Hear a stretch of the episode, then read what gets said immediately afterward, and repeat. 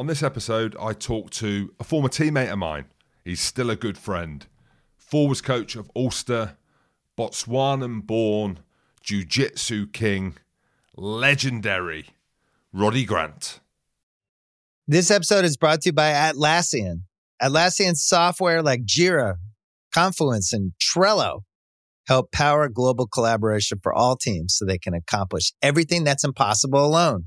Because individually we're great, but together we're so much better. Learn how to unleash the potential of your team at Atlassian.com. A T L A S S I A N.com. Atlassian. Tap the banner or visit this episode's page to learn more. This episode is brought to you by Cars.com. When you add your car to your garage on Cars.com, you'll unlock access to real time insights into how much your car is worth. Plus, view its historical and projected value to decide when to sell. So when the time is right, you can secure an instant offer from a local dealership or sell it yourself on Cars.com. Start tracking your car's value with your garage on Cars.com. Giddy up. Yeah. Big Jim is wearing his heels. Marching around the town to get some thrills. But it's time to go in now. And he's big and rad. A shot of black coffee, now he's super bad. He gets lost on the beer dig hours. I showed him some whiskey and he shot me like a ball. Um, Roddy, we are in Cairngorm Coffee. Let's give him a shout out in Edinburgh. Yeah, awesome. It's a it's a great spot, right in the mix of the town. Uh, parked the car up, had a walk, saw the saw the castle, which is always a treat. Roddy, looking unbelievably well. we were chatting off off air. Listen to us. The size. Of, how's your neck so big still? No, neck has shrunk a lot. I used to have a good neck on me. It would be what 17 and a half inches, I think. And then now wedding season nowadays, it's a struggle. Struggle is real. You get on and there's a bit of play in the neck, and it's funny. Like guys, especially rugby guys, I find obviously we've all got our issues and our like body dysmorphia issues. That's one of the many things that like gets me down about not being a professional athlete or trainer anymore. Like neck gone. Are you are you, are you joking or not? Are you look, are you looking at me when you say the neck's gone? Because I'm looking at you and you look like a bodybuilder. From, from what it was, gone. And those are things you can feel, can't you? You can feel a bit of a bit of room in the in the collar. Well, I certainly can, yeah. and look at the arms as well. Like, how have you kept in such good shape? Because I say this, a lot of people retire and they look like a sack of spuds. Not that I'm an oil painting, but I'm actually all right in the grand scheme of things. But you look unbelievable. How are you fitting that in with coaching and travelling and family? Yo, you're like a Great Dane as well. You got to, it's hard to That keep on good. top of it. That ain't well, you're not going to last long, obviously, No. like a Great Dane, but they they look good for about seven years. Um, no, I, I appreciate it. I need all the help I can get. You know, niche market, red hair. I need to keep in some sort of shape. Um, yeah, no, I, I, just, I just try top up, top up training here and there. Um, I don't know if you find it, but I definitely don't need a lot of training to feel all right or feel in reasonable shape. Whether it's just all the years of training we've done, Genetics, that's what you're trying to say. It's absolute genetics. Growing up in the sun. Yeah, well, we'll get on to the South African lifestyle that you were accustomed to as a young kid. Let's just talk about our time when I'd retired, you were coaching in Edinburgh, and we did a bit of rolling. And for the listeners who don't know what rolling is, basically uh, jiu-jitsu, wrestling. It's Yeah. jiu-jitsu, weren't it? Yeah, yeah, jiu-jitsu, yeah. I was all right, weren't I? You were good. Um, do you know what? It's funny. I find um, jiu-jitsu is amazing. Like I think it's the most amazing sport. I've got two girls. If I had a son, I would be the the thing I recommend to anyone about any sport to get them into the development um, or their enjoyment. I think there's there's so much in it. Um, psych, you know, mentally through to physically. So mentally, just a one-on-one competition with someone. I think in life or sport in general, there's there's so few sports that um, that that's so apparent. You know, someone trying to strangle you, choke you, um, and that battle you have in your head of staying calm within that fight or flight. All the all the all the stuff that people just don't have these days. Um, through to humility, you know, like the Rick Young's gym that we that we went to. Um, oh, geez, I remember going and because you know I'd be fit and I'd look strong and and I'd sort of naturally move well in terms of rolling around and mauling, rucking. It's it's all sort of the same. And I find jiu-jitsu now a lot of the gyms are you know really friendly. They're not as old school anymore, so they're a lot more welcoming to a whole range of people. So I find a lot of the people that go now are like out and out nerds. And because it's such a strategic game, it's safe. You know, there's no striking, so there's no real trauma that you get, and it's all up to you when you tap. But I find, um, yeah, a lot of them are the, the real nerds. So there, there was one, he'd be about six six three, six four, so a lot taller than me, but sixty kilos with a wet shirt on, or a wet uh, gi, or a, or a wet rash vest, as you'd wear in, in jiu-jitsu. You swap partners, and I, he was eyeing me the whole time, and I was like, okay, cool. Well, I'd, at least I can, I don't know, make up lack of technique and experience with a bit of strength. So I get him, and honestly, mate, within five minutes, I'd tapped. I had to tap, oh, probably eight times just because he's long limbs and he just got me every single time. And it was a real moment of being like, oh, do you know what? One, it was terrible, but it was a great feeling knowing there's there's levels to anything.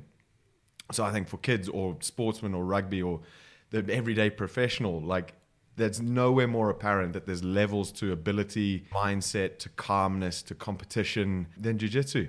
And there's always going to be someone better than you, always. Um, It was a leveler, as in for me. I've gone in there thinking one of the strongest ever to have done it around the maul, around counter rucking. Yeah. And then me and you were starting to do it. Let's remember, I'm now 39. I was around 37 when we were doing it, stiff as a bloody board. So I couldn't get into the positions. You must have tapped me out about 24, 25 times. I told you though I was a striker, didn't I? Did I tell you that when I was on my back or on my front? Oh, but it's funny. But you, yeah, uh, you did. Um, but also, well, yeah, you would be you would be handy with your hands. like as in I saw jujitsu as basically like UFC, as in if you were tough around striking, if you could wrestle, if you could maul, then you'd be all right. What I struggled with massively doing that with you is that I had to change partners because you kept tapping me out. And so they no word of a lie, they put me with a couple of the women. And Rick said to me, once they get you in a compromised position, you can't wrench out because you're strong as an ox Jim. You can't wrench out, so you have to succumb to the position that you're in. And I, I remember my head was in the weirdest of places. Like they've got me like I don't know what kind of lock it was, but my head's between the legs, and she's pulling on a heel. I know. She's put. I'm like this is like as in even with my wife, I'm never in these positions, and she's pulling me on the heel, and I'm thinking I'm getting choked out here. Like, do I try and wrench out? And could I break a leg? I probably wouldn't have broke a leg. And I, anyway, my point being, I'm getting ta- tapped out left, right, and centre, not just by you, by every single person in that gym. That's why I've not been back. It's embarrassing. It's an ego thing. Yeah, but but that's but do you not find, you know, at this age and this stage of our lives, you could learn something new, and and naturally you'd be really good at it. No, I'm not at that point now. You completely put me off. Absolutely. Do you wrestle with the lads at Ulster? I do, yeah, I do. Um, and you know that that's so funny that there's two reasons why I try do it. One is uh, it's good fun for me getting back into it, get a sweat on. It's good conditioning. Uh, we do a lot with the forward, so a lot in pre-season. We do a lot of a lot of work on a wall, so standing stuff. So the issue I think people have, especially in trying to find um, crossovers from other sports, is the real art, not the science. The art of it is finding actually how it does and explaining it to players. It's a whole nother subject of players a lot more questioning now as to why they're doing things, which is great because it puts pressure on you to tell them why and, and, and show them you know the benefits for it. So I try use as much, I suppose, knowledge or my thought on it is why it's a crossover to mauling to tackling, but with a forward specifically standing against the wall, so sort of Greco-Roman wrestling. So it's easier on the groins and, as you say, limbs on the floor because you're standing and it's all about pressure. So you're forcing your opponent against the wall, and the guy against the wall has to try spin you around and put you against the wall. So there's relatively little movement, which is safe in rugby because how many stories do you hear of jiu-jitsu guys or judo guys coming to camps and just knees blowing, blowing out and whatnot? So you have to look after that. There's such a big crossover to mauling, you know, and, and as you said, you, you were genuinely one of the best maulers I've ever played with. Duane Vermeulen would be the best, unfortunately. I'll take it. If I'm behind him, I'm all right. So there's a lot of lot of crossover. So if you can point out the reasons why, the push pull, the the benefit of pressure, like you know, when Rick, the black belt, the owner of Rick Young's World Masters four years in a row, he's 60 kilos, but he could tap you just by pressure on your chest, which is unheard of. Unbelievable. Unbelievable. So it's the same with that on, on the wall that I find the, the feeling of pressure. Guys have to feel it, you know, to actually improve or get that understanding. Same as mauling. You can talk about come, you know, come with me, let's shift, let's break this front edge. But you have to have that feel for it. The, the, the, the, second one is I really enjoy that. I don't get that competition really anymore in training. So I like going with the guys. Um, Are you better than all of them or not? Please give me that. Because Um, when I talk about you, I don't talk about your playing career. I don't talk about you being an unbelievable coach at Ulster. I just say he's unbelievable at tapping people out. do you know what? I, yeah, I'd be confident. I'd be confident with anyone who I win against. The Vermeulen, say it. I've not done it with him yet, but I no, I'd have my hands full with him. There, there's a couple guys where, you know, like I'm I'm about 95 kilos now, but if you're a 130 kilo guy and they're really explosive, they're full time athletes, so they'll like my hands will be full with a couple of them.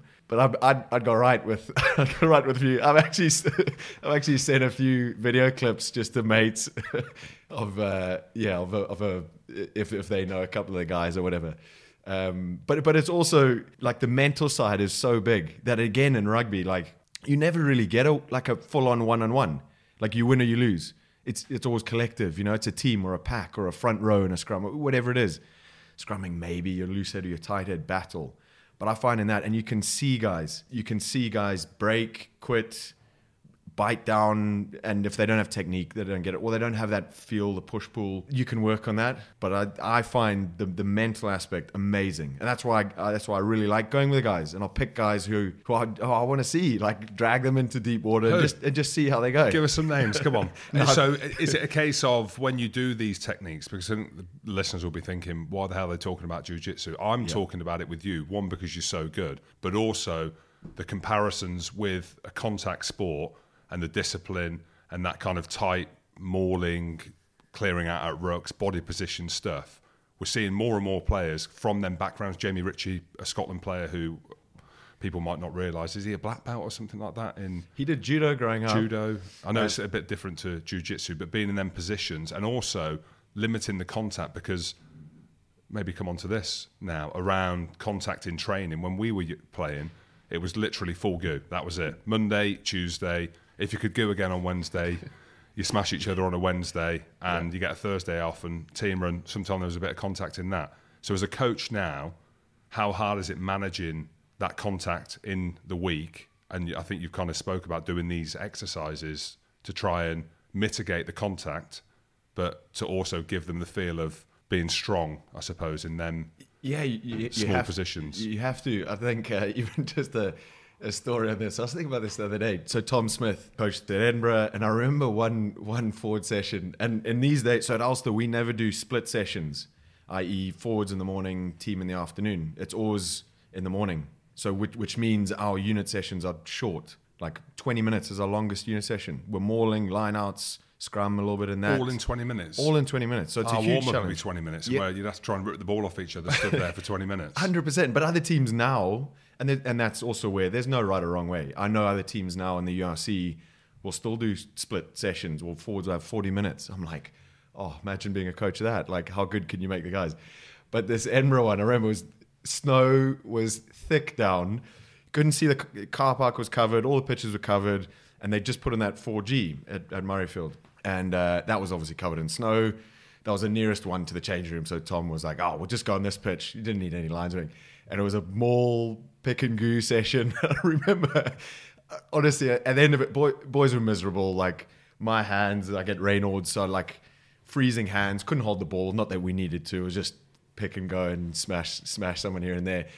But obviously, with the, with the snow, knees were getting cut up. Boys were split anyway, eyes and things. I remember us walking off after an hour of it, like good for the soul, coming off, looking back, and it was like seal pups had just been clubbed. There was just red all, all over all over the snow.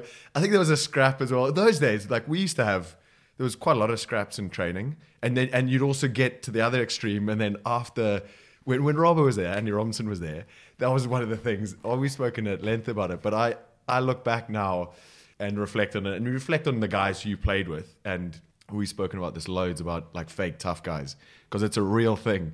So I need to give a shout out John Andrus. He is so he's one of my best mates, but he's one of the very few people in rugby that understands that, realizes that, knows that. Same with who he deals with, whether it's whatever players. That there always are those. But Andy Robinson was always He's an agent now, isn't he? That's what you're saying. Yes, he's an agent now. So Andy Robinson would always be like, he, he just loved guys fighting in a maul session, and he, you know, he potentially would pick guys on it. So you'd get guys who just want to have a scrap. They never have a scrap like face to face or anything, but that would be their way in. So, but it just added to this to the forward sessions where were were tough and brutal.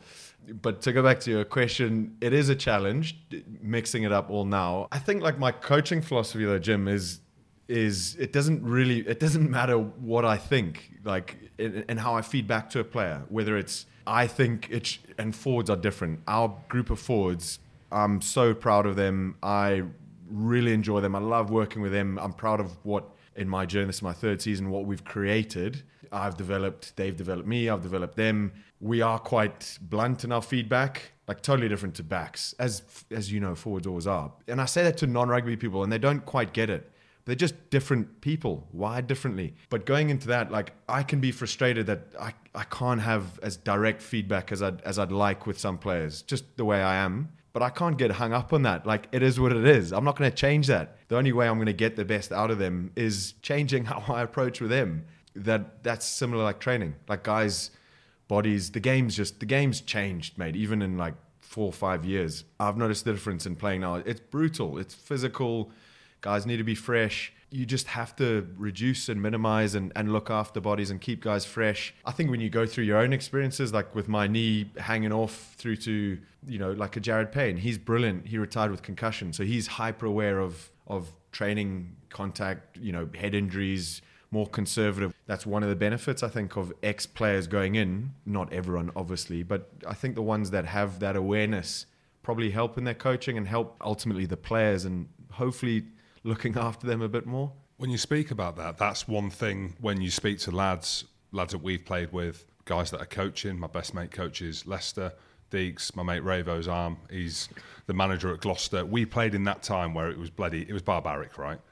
Is there a part of you that looks back on that and you're like, why, how, resentful, or happy that you had them experiences and it's kind of made you into the coach you are now? You mentioned Jared Payne, the understanding around concussion because that's one part of doing these interviews, right? Is to look back, but to look forward, have a little bit of a crack while we do it. But there's a part of like, I'm all right. I, I'm easy looking back. It was all on me. Whatever happened, I decided to do it. No one pushed me into that. But some lads are quite resentful. How are you when you look back on your career, how it ended, but what it's given you now as a young coach? Uh, exactly the same. Uh, not resentful at all. I think you can be there's the frustrations, not with well, I suppose injuries because your body's battered, but like that's what we signed up for. That it is what it is. You know, I, I think I'm really clear in my head um, with work, sport, anything. Like experiences are a gift, good, bad. Like bereavements, traumas, joy, love, anything. It's it's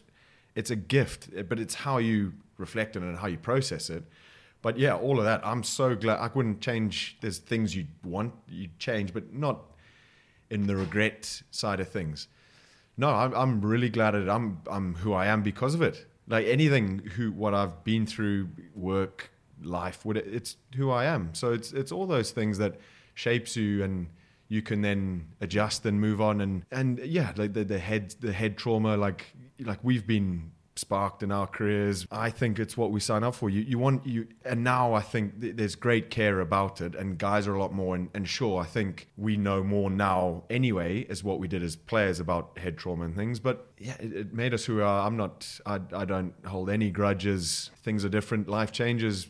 Things change now, so it's different to what we were in our day. But geez, no, it, it made us who we are for sure. Yeah, absolutely. And the difference is being at Ulster, and I always looked at Ulster as one of the top teams in Europe.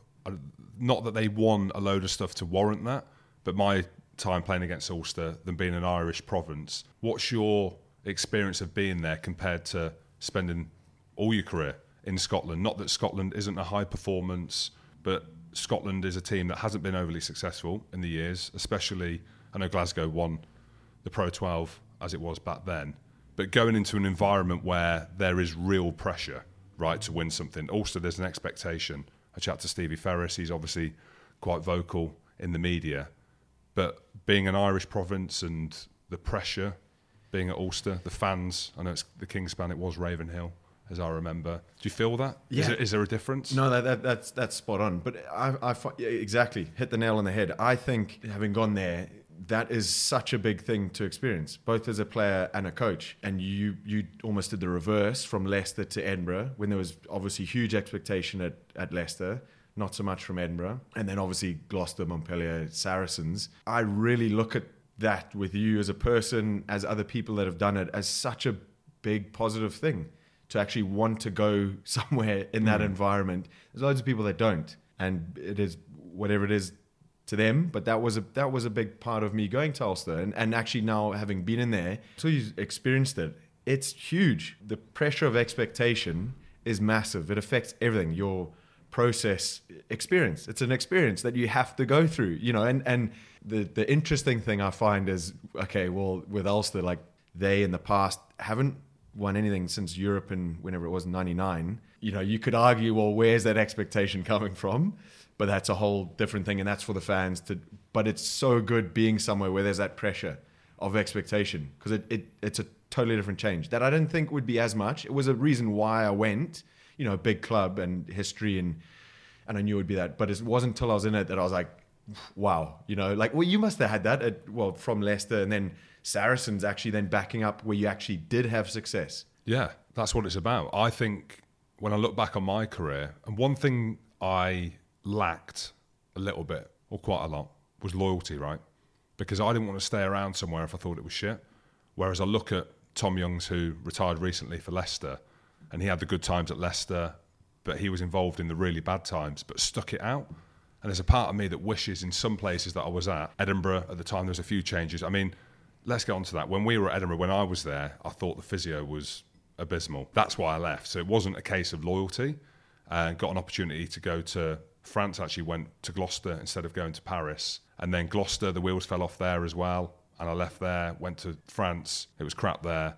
And then I was lucky enough at the end of my career that Saracens came in when I was in France. And I bookend my rugby career with Leicester at the beginning and Saracens at the end.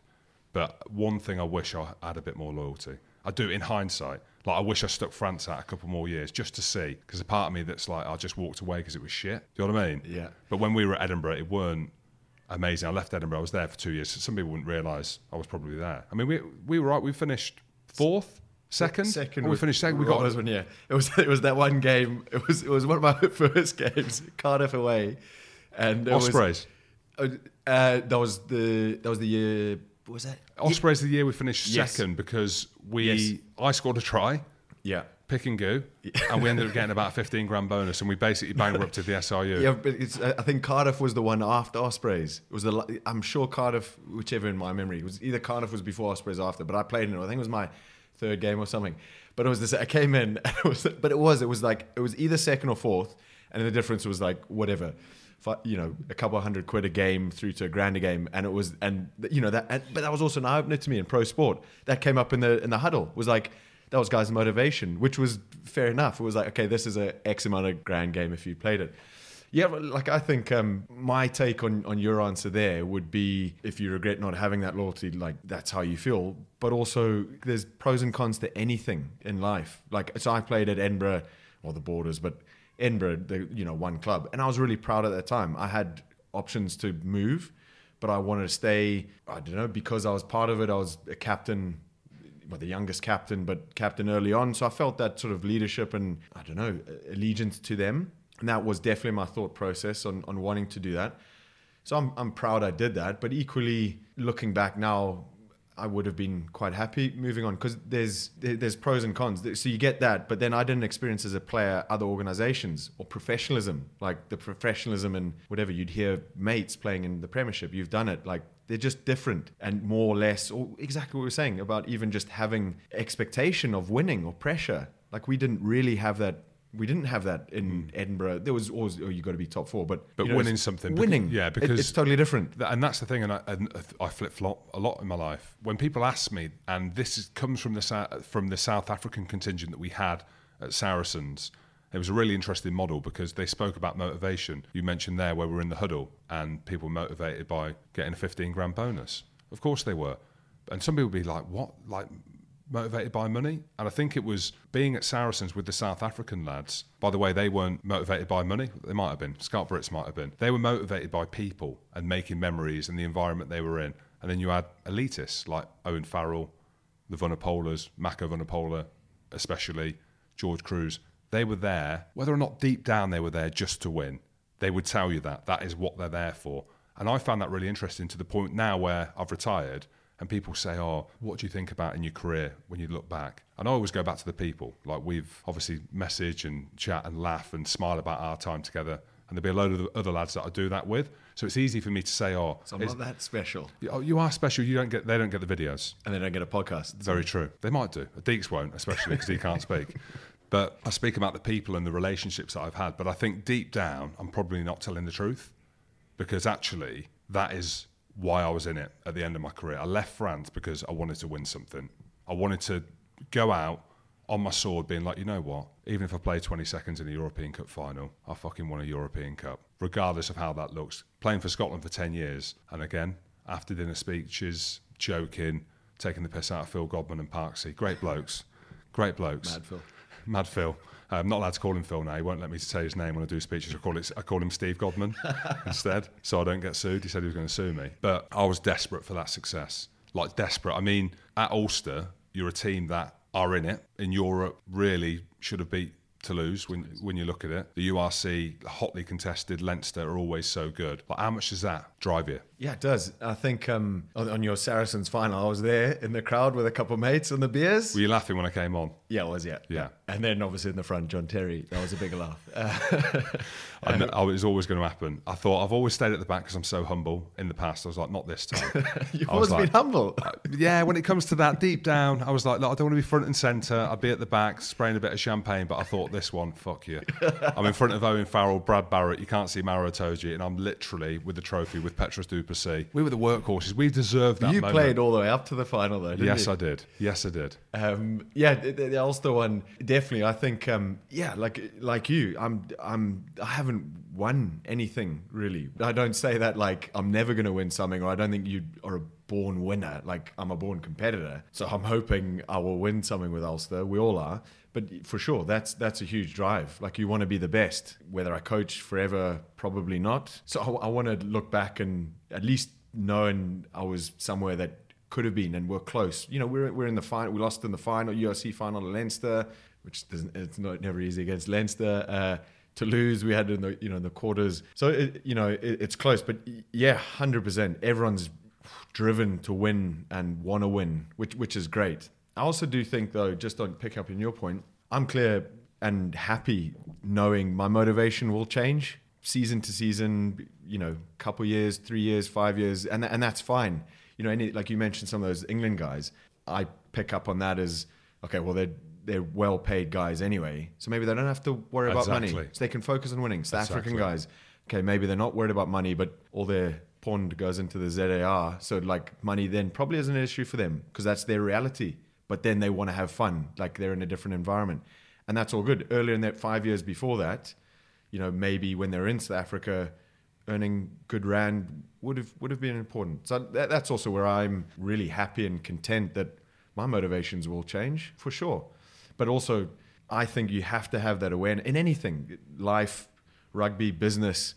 You have to be aware of what your motivations are and make decisions accordingly. Like in rugby, as we know, things change week by week. But as a coach, there's a career. So you and i'm a young coach that i want to get better. That's so important to me and honing my craft and getting better. And vehicles will help me to do that whether that's club or people. That has to fit what my motivation is at the time or my goal. So that's winning something. Well then you pick career decisions that'll take you to a club that has the chance to win. That's also what i don't think in pro sport. There's not enough realists Well, that's the thing. How do you measure success? Because the likelihood is, if you look at it frankly and you look at it across the board, and we'll get into the depths of IRFU and how much they fund Ulster, no team really, maybe some French teams, should beat Leinster. When you look at their budget, and this is the thing playing for Edinburgh back in the day, or playing for Scotland. When Scotland play New Zealand, And again, it's a joke that I haven't mastered in a speech where Andy Robinson knocks on the door and says, Jim, can we beat the All Blacks? I'm like, fucking no chance, Robbo. Oh, tell me why, tell me why. You're not going to play unless you think that we can. So on the Monday, he knocks on the door and I say, mate, I think we can beat them. Yeah, and then I ended up playing. We got beat 49 points to six or something. We were playing the All Blacks, who were 12 games unbeaten. They averaged four tries a game. We'd lost six in a row, something ridiculous. We hadn't scored a try in nine, something ridiculous. And I was basing it on that. So I was realistic that the likelihood is we weren't going to beat the All Blacks. And I found after that game, everyone was down. We went on to beat South Africa the week after I got dropped. Then we lost to Tonga and Andy Robinson got dropped uh, and got sacked as coach. But I'm looking at that, I'm like, right, well, how do you measure success? Because the likelihood is if we play, even though we beat South Africa, but really on nine times out of 10, South Africa should beat Scotland, right? New Zealand, you could say 10, 10 times out of 10, which they have done, we've never beaten them, should beat Scotland. Saracens play Worcester. Nine times out of 10, Saracens are going to win. All right? Leinster, the majority of teams they play, they win. So then it comes down to, as a coach, but as a player, and fans' expectation, like how do you measure success? And this was the thing being at Saracens where I joined the year they got beat by Northampton in the Prem final and then Toulon smashed them in Europe. And I think, geez, I'm going to, it's going to be down as anything. And one thing that stuck with me was like, if we're measuring success on a trophy, then the likelihood is we've failed every year. Because the likelihood of us winning a trophy every single year, we look statistically, no one really does that. You can go back to back. Teams have done that. Saracens did that. But going three, four, five, six just doesn't happen. Leinster, maybe, in the URC. So then they spoke about, well, what's happened then? How, are we measuring this? We scored the most tries. We had the best defence. Marcelo Bosch had twins. So and so got married. There was a stag do. So Oktoberfest. exactly went to Oktoberfest. So and so got divorced. There Frank, was a, Frank the Tank was there. celebrating memories. Yeah. And I thought that was really interesting because how does a team like Ulster, because you could go three, four years now with Leinster, with the money they've got, with the players they've got, and never win the URC. Does that mean that you're a failure? Does that mean you're a, a failure as a coach?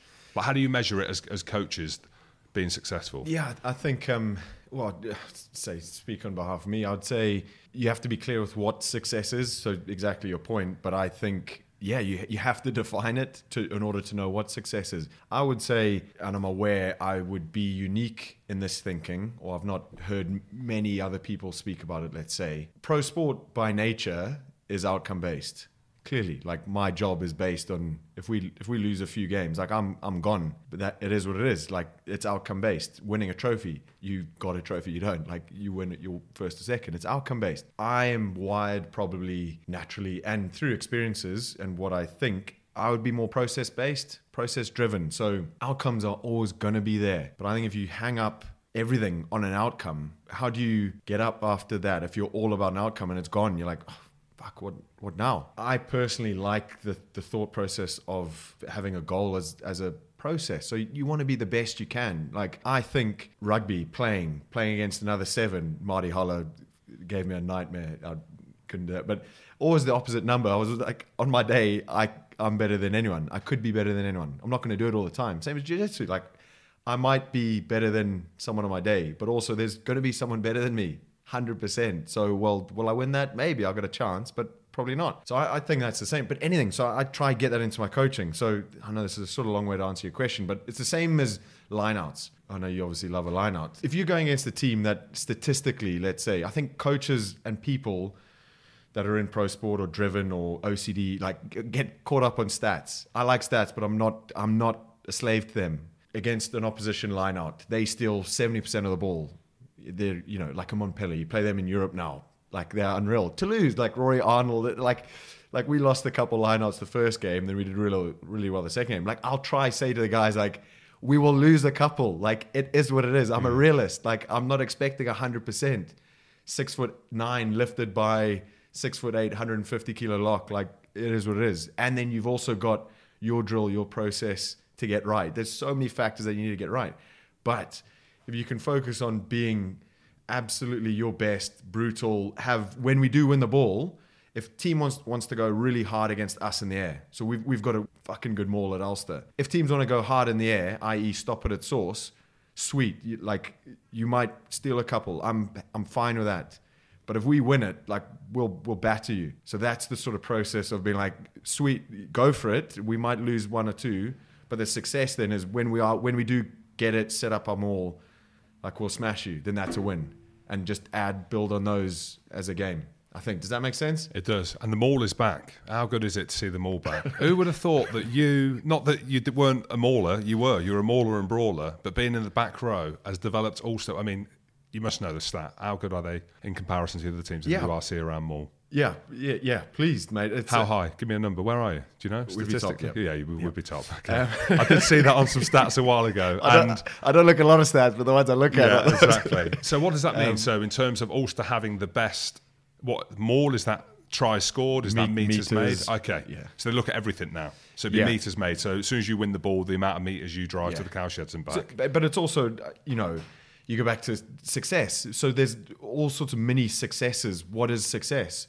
So that for me, that's a big part of our game is mauling, uh, exit maul, you know, maul to win a penalty, like, you know, recruitment, Duane Vermeulen in, you know, you, you have to be able to mark where you are. It's not an anecdotal thing. There's, I think, a lot to be said for that still in rugby, and having a feel of things or perception, like, you know, you can't put a stat on perception, but fuck it, you know, it, it counts. But yeah, so so that's important to us is, is meters. So we're either winning a penalty or we're gonna, like you said, more to their car sheds and back.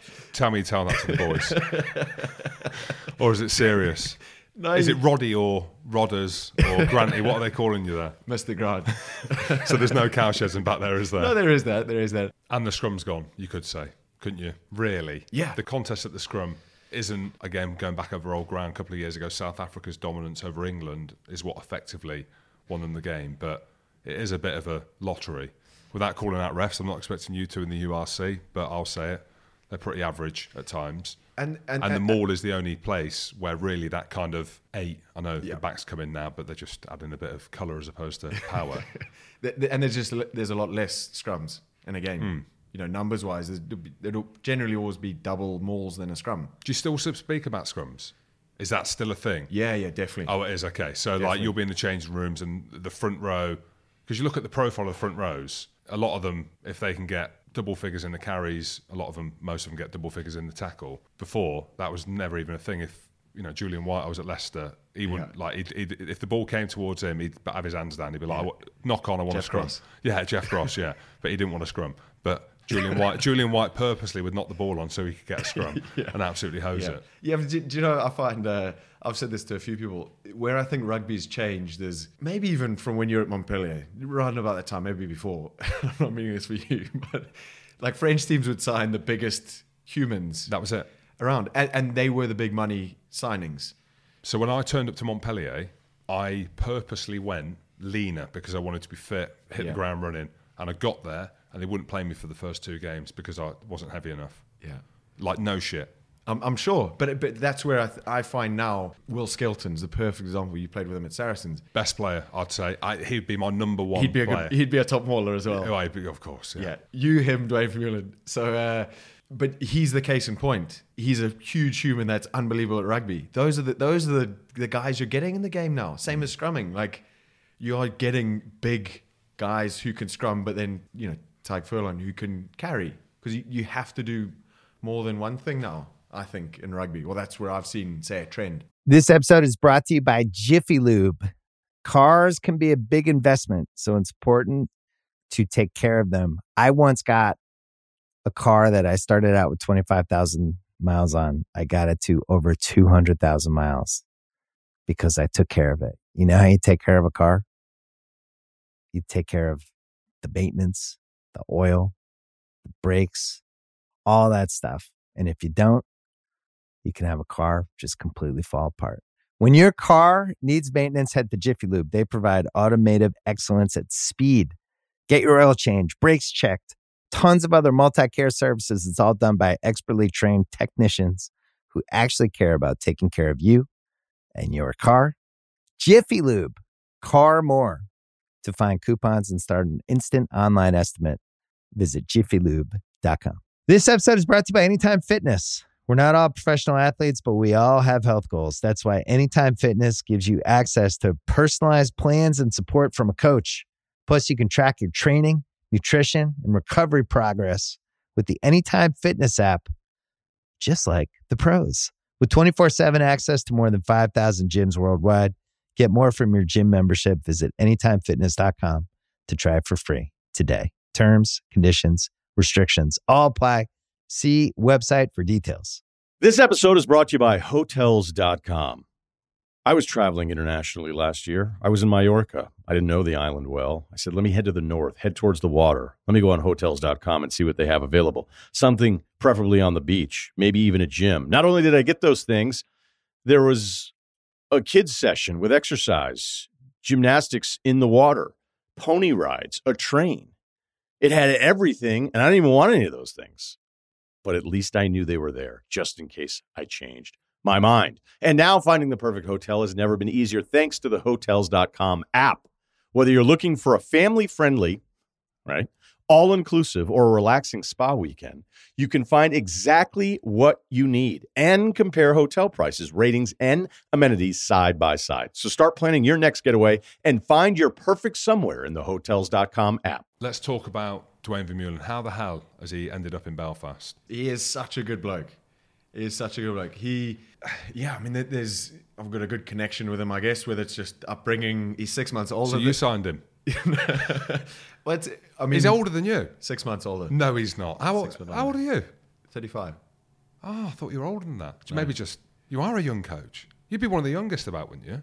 I, You know the stats. Come on. no, I- you are the youngest. I think I still am, but then I've been the youngest in the URC for the last five years as well, you know? So that's oh, when I have my bad days, I'm like, okay, I'm not doing too badly here. Oh, but mate, you signed Vermeulen, basically. oh like I, I definitely, you, you get his name across the table or he's an option, like get him, hmm. you know? So, So you did. So when his name came up, because initially people would look at it and be like, "Well, he's a bit old." Yeah, I suppose like recruitment is is so varied in so many clubs. So you know, there's always lists of players as to you know who's available because quite often that's the only way if they're out of contract or if you don't have whatever club you can't buy players out. So obviously you, you put your who you think are important forward. So yeah, I mean he's he's always been a big fan of him. Yeah, if, he, if he's an option, you're, you're was mad- it an option? you're- was you're- he available? Was he? you're mad keen. I, I don't quite. It was all quite sudden how it all came about. But Bryn Cunningham did a, did an amazing job in getting him. So he he does all the contracting.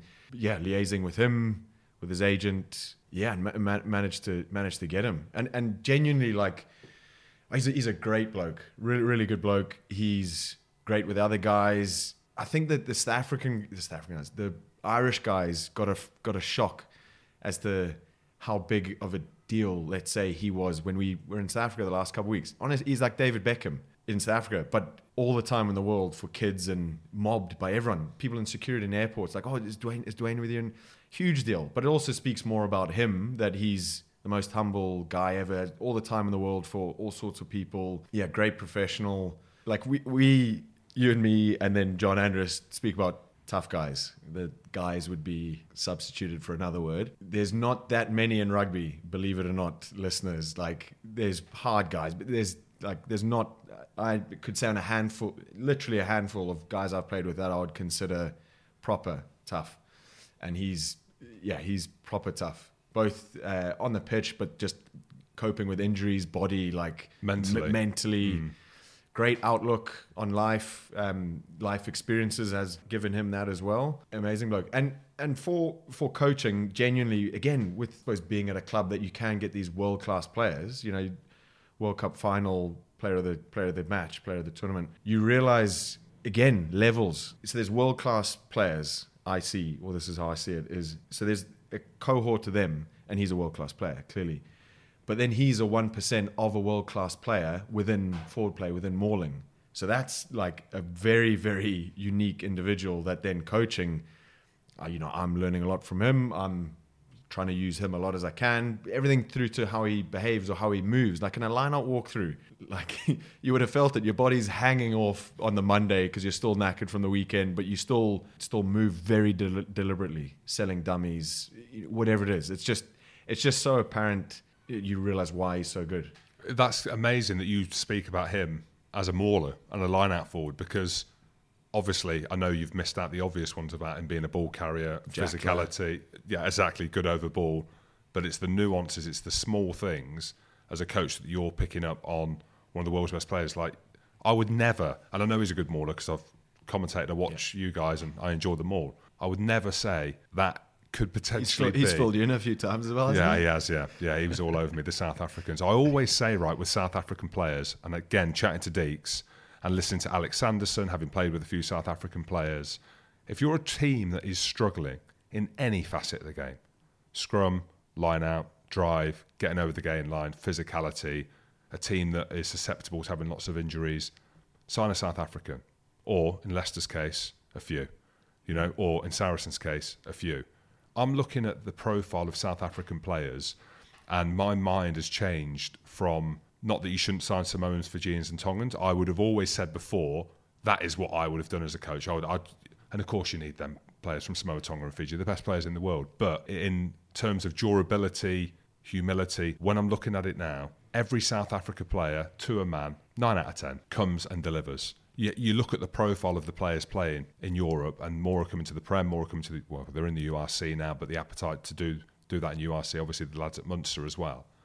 Like, what is it about South African players that make them so good? Yeah, for sure. I'd, I'd say, you know, an, an upbringing, like it's, it's especially sort of Afrikaners and things, like they're, they're tough, hardy folk. It's experiences upbringing. They're, I think South Africans, then from a rugby point of view, generally they seem to be very durable. So you, you get bang for your buck. They, they play a lot, you know. And is that a stat? Is, is that a fact? I mean, I'm saying it superficially, but it is a thing, right?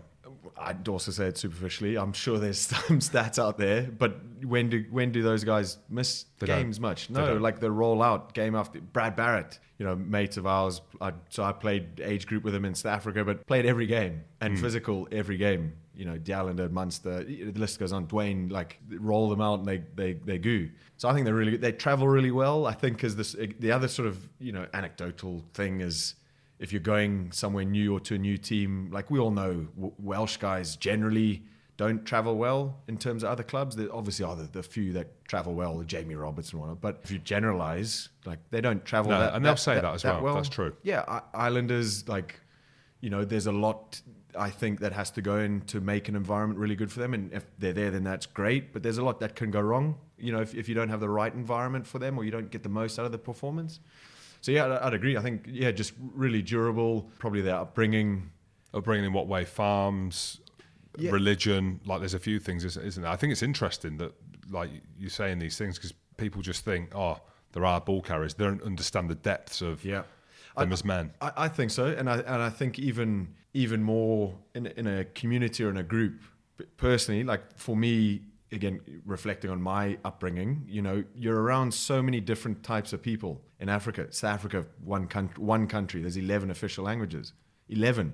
Within those languages, there's traditions that are all different. There's behaviors that are all different. You know that. You learn it. You pick up on people. You read people. You read situations. Your situational awareness in Africa growing up there is totally different to here. Like, you know, I'm more aware in, in groups, for example, like looking at people, looking for behaviors because they, you know, they, you could find yourself in trouble. You could go through a dodgy area, you pick up on cues that I think that makes you whatever a rounded person, or it just gives you life experience or assimilating into a group.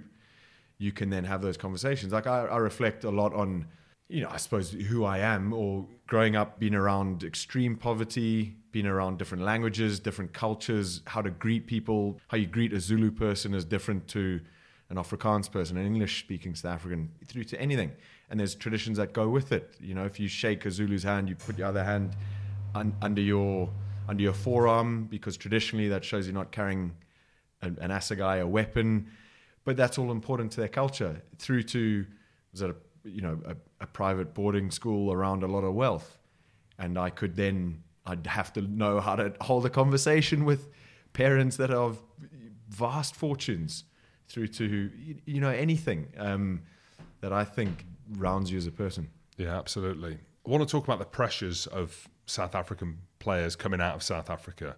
And I mean that with the younger age groups because you look at the profile of some of the guys coming through or across the board, they're huge. And we know the reasons why. There's an Afrikaans element to that. Is that Dutch? Is it? That's Dutch, yeah. It is. Do you, have you, give us a little bit of insight into that. I was with Eben Etzebeth in France the other week, and I'm looking at him, and I'm a big man, right?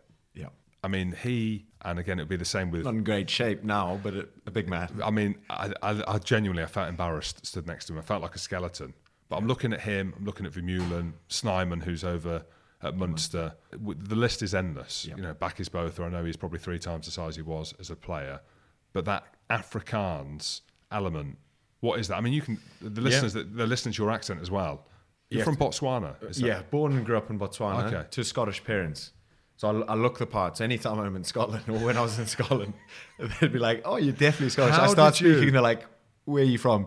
Same in Northern Ireland, uh, Northern Ireland, because I look Celtic, obviously. How did you, as a kid, survive in Botswana when I you're? would- I mean, it's we'll say Honestly- re- ready blonde, Auburn, Auburn, Auburn. That's African sunset. How the hell? So honestly, no word of a lie. I reflect on this now, being like, I have resilience and thicker skin because of being the only redhead in Botswana till I was 14. The only one. The only one. The only other one came at 14 was an Irish expat family. I was the only one. I'd go into like me and my mates um, would all have our motorbikes, and Botswana at the time was was rural, like What do you mean motorbikes? What when you were? scramblers. Oh, okay. When you were a kid. Oh yeah, like Pee Wee fifties all the way to one two fives to two fifties, and Botswana was really rural at the time. Like growing up, my mom told me this the other, the other day. We we visited my uncle in Kimberley, which is in South Africa, but they had pavements and street lamps. And I, re- I remember saying to my mom, "This is the best place in the world," and they had a p- swimming pool with a diving board. That was the best place in the world for me at the time. And looking back, like, it was absolutely dumb. Um, but we didn't have pavements. There was only a few tarred roads, like no street lights. You know, just to give a bit of context but there was a little bit of tarred roads, but loads of dirt. So we just literally jump on our bikes out the gate, go to our mate's house, get on his bike, and then just go into the just dirt roads and just go. And there'd be mud huts, like genuine mud huts. You pass through a little village, you stop, they'd all come out because they'd never seen a motorbike before. And then I'd get my helmet off, and out of all my mates, kids would come up to me and just put their hands through my hair because I thought it was hot. and I was like, chill out. But I, I, I hated it at the time. And then freckles as well. Then the thing that got me was I was like, uh, why do you have so many spots? And I was like, they're not spots, they're freckles. I used to hate it. But yeah, so that I, I guess uh, yeah, resilience from that. And you obviously get oh, you get all everything. And then Roddy, hated Roddy because no one heard it before. So yeah, probably had resilience from that growing up. But yeah, g- growing up in yeah in Botswana, only redhead for 14 years. And what about the pressures then of the players coming through South Africa? And I say that, and it's one of them things that you can't really speak about because when you mention drugs, performance enhancing drugs in rugby, it's not something you hear about. You hear about it in the UFC, you Yeah. heard about it in boxing, uh, and obviously the Olympics and these other sports. Yeah. But I think there is a question out there around drugs in South African rugby. Oh. Like, do you know much about it? I know sure. Craven Week, and I'm looking at it like there's lads that are 16 years old, and there's this article that I read on the BBC. So it's not kind of Yeah. new news. It's old news on there where parents were taking their kids to get injected. And one of the things, having played with some South Africans with painkillers and all these different things that we used to take as players, they are more than happy to go the extra yard when it comes to vitamins and stuff like that. But I know that there's obviously a line. But the pressures of these young South African lads coming through Craven Street and they're looking at Yeah. the players in front of the size of the men. How much pressure are they under? Do you know? For, for sure. Like I, I'd say the easiest description. I think there's there's a few things that go into it. So the first thing is money. So in South Africa, you know, jobs and everything, and university, and then jobs from university, you know, would be less for for a lot of people or uh, certain groups in South Africa. And then there's big money in South Africa. And in my day, so I played Craven Week 2004, 2005. So Brad Barritt, Duane Vermeulen's uh, turned out I played against Duane weirdly in 2004. But Brad, Al Hargreaves, so we all played that. In that day, guys were getting signed out of school with signing bonuses. For where? For super clubs? Yeah, for the Sharks, the Bulls would be the big ones, you know? And like signing bonuses, 18 year old kids, and then they'd be on a retainer. Okay, the retainer wasn't massive, but the bonus, let's say, to give it to, I don't know, it'd be like, I don't know, the, the amount would say be a, a small car. you know, like a polo, for example, would be a bonus just to sign. So th- there was huge monetary incentives. I don't know what it is now, but that was big then and, and making it. Um, school rugby in itself is huge. Like 15,000 people would come to our school game. So the analogy would be like a Friday night lights in America. Whether you want to make profession or not, you're the man at school. There's all the kudos that come with it everything. So you do everything you can to be part of that brotherhood, that first team. Like you're never going to get that time again, whether you play professional or not. So there's that driver. Um, there's the other big driver, like Wales, would be the alpha male syndrome in nightclubs and you know walk around with your chest out, Oh, being being the bodybuilder. So there's that pressure of just being a big human bodybuilding culture. So you get that, but that flows into rugby. Everything. So you get this hot pot of pressure to be good, to be part of something, to have kudos, to have respect, to earn a living, to earn money. If you're not from a privileged background, you know, potentially then, you know, the money's a big thing to look after your family. It is just an unbelievable amount of, and that was in my day, like, what, 20 years ago, close to. So I'm, I'd imagine now it's even it's even more now, you know. So yeah, and there would have been like, an, and I, yeah, I was aware of all of that stuff going on in 2004 of of guys, you know, taking performance enhancing drugs through to random just supplements that you know clearly aren't good, but maybe you're not going full out. Yeah, I mean, you all know, you know, I know guys who'd be playing that there'd be rumors of being like, oh yeah, he definitely did X and Y, but mm-hmm. it is what it is, or it's gone. He did that before. Not saying they're doing it now, but there's just so much pressure on it, so much pressure on it that they, they would be under huge pressure then, and they, they will be now. And with the lads and the pressure that they're under, do you think a lot of it would be if it's not rugby, then what else is there? Because South Africa, let's not forget, is a country that is literally on its knees or on its back. You speak to a lot of people from there, a lot of lads, I've got a lot of mates from there. Very rarely go back unless there's a wider opportunity, normally for them to be able to travel. Like, it's one of my favourite countries. It Yeah. probably is my most favourite country. I absolutely love it there. But Yeah. if not rugby, then what else? No, agreed. Everything though, everything like it's hard to get into universities now. Yeah, with, with numbers, people going. So okay, well, if I'm not going to get into a good university, and you need to get in a good university for universal reputation.